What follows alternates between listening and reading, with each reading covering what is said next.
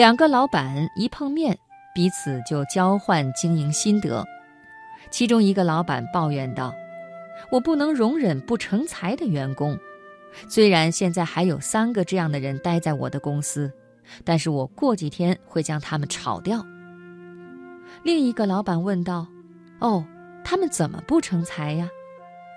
对方说：“你不知道，他们一个吹毛求疵，整天嫌这嫌那；一个杞人忧天，总为些莫名其妙的事情担忧。”而另一个游手好闲，喜欢在外面瞎逛乱混。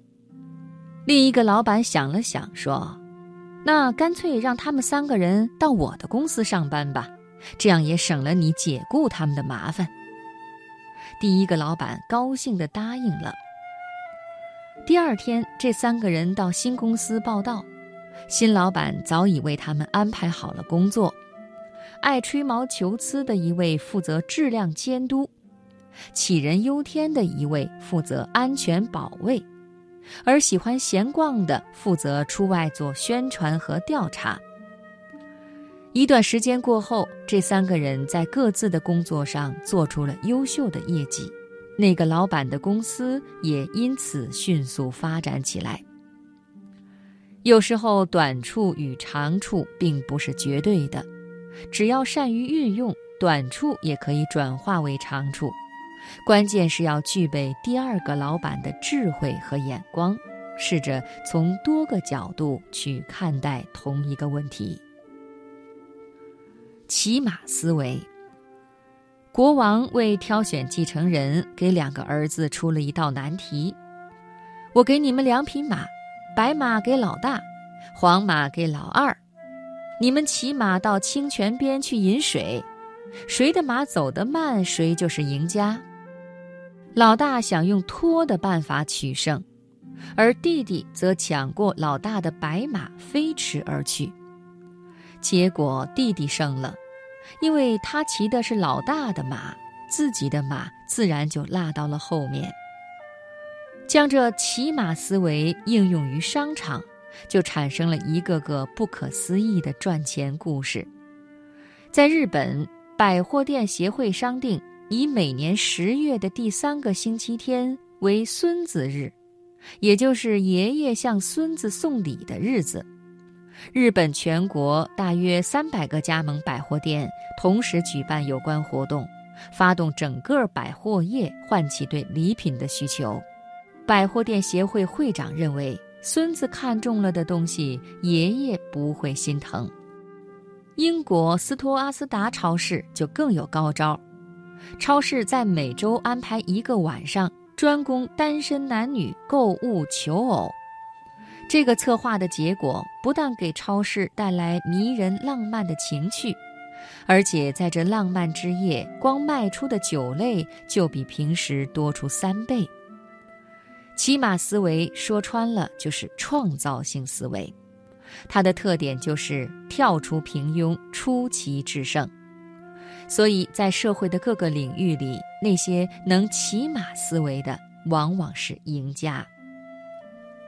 墨守成规的海螺，海螺的壳相当坚硬，它生活的无忧无虑，因为他深信，只要不把头伸出来，就无人伤害得了他。他的好友蝶鱼羡慕地对他说：“罗兄啊，你的要害实在保护得相当严密。”只要盖上外壳，谁也无法伤到你。这的确是十分美妙的构造。海螺很自信地说：“只要我这样，就不会有任何的苦恼。”此时突然传来一阵“叮”的声音，海螺立即紧闭外壳。到底是什么声音呢？难道是鱼钩吗？以前曾经有过这种事情，千万不可大意。也许蝶鱼已经被捉走了，不晓得它现在如何了。幸好我还能平安的活着，真该感谢我这坚硬的外壳啊！经过一段时间，海螺心想，现在打开外壳应该没问题了吧？于是就把头伸出来看看四周。可是觉得周遭的环境相当陌生，仔细一看。原来自己身上已经贴着五十元的牌子，被摆在海鲜店的摊位上了。人生无常，没有永远不变的事物。守着固定的观念，那么永远无法突破自我。我们应该腾出头脑的一角，用以接纳朋友的意见。学会利用风暴。你看到过在暴风雨中翱翔的鹰吗？你是否知道鹰为什么不怕暴风雨而能翱翔于其中？鹰和其他鸟类一样，同样能感知自然界即将来临的灾难。但是，当暴风雨迫近，各种鸟儿纷纷四散躲避的时候，鹰没有去寻找安全的避风港，反而飞到附近的悬崖峭壁上，占据制高点，然后眺望天际，迎候风暴的到来。当暴风雨马上将呼啸而至时，早已在高处备战的鹰，这时会慢慢地抖开双翅，及至翅膀完全迎风展开。为了让强劲的大风把身体吹向高空，最终超越肆虐的暴风雨，在暴风雨的上面飞行。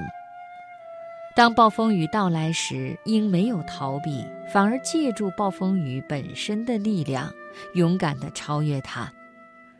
对于人类而言，人生旅途中的各种暴风雨同样会随时袭来。它带来疾病、悲剧、失望和绝望，任何一个人都无法逃避人生路途中的暴风雨的考验。但是，我们同样能像暴风雨中的鹰一样，凭借我们的勇气和信念，勇敢地迎接它、挑战它、超越它。暴风雨击败不了我们，灾难不会淹没我们。生命的力量同样会把我们高高的举过暴风雨，超越不幸。所以，朋友们要记住：如果一个人在人生的暴风雨中倒下了，那么压垮他的并不是生活的重担，而是他应对的方式。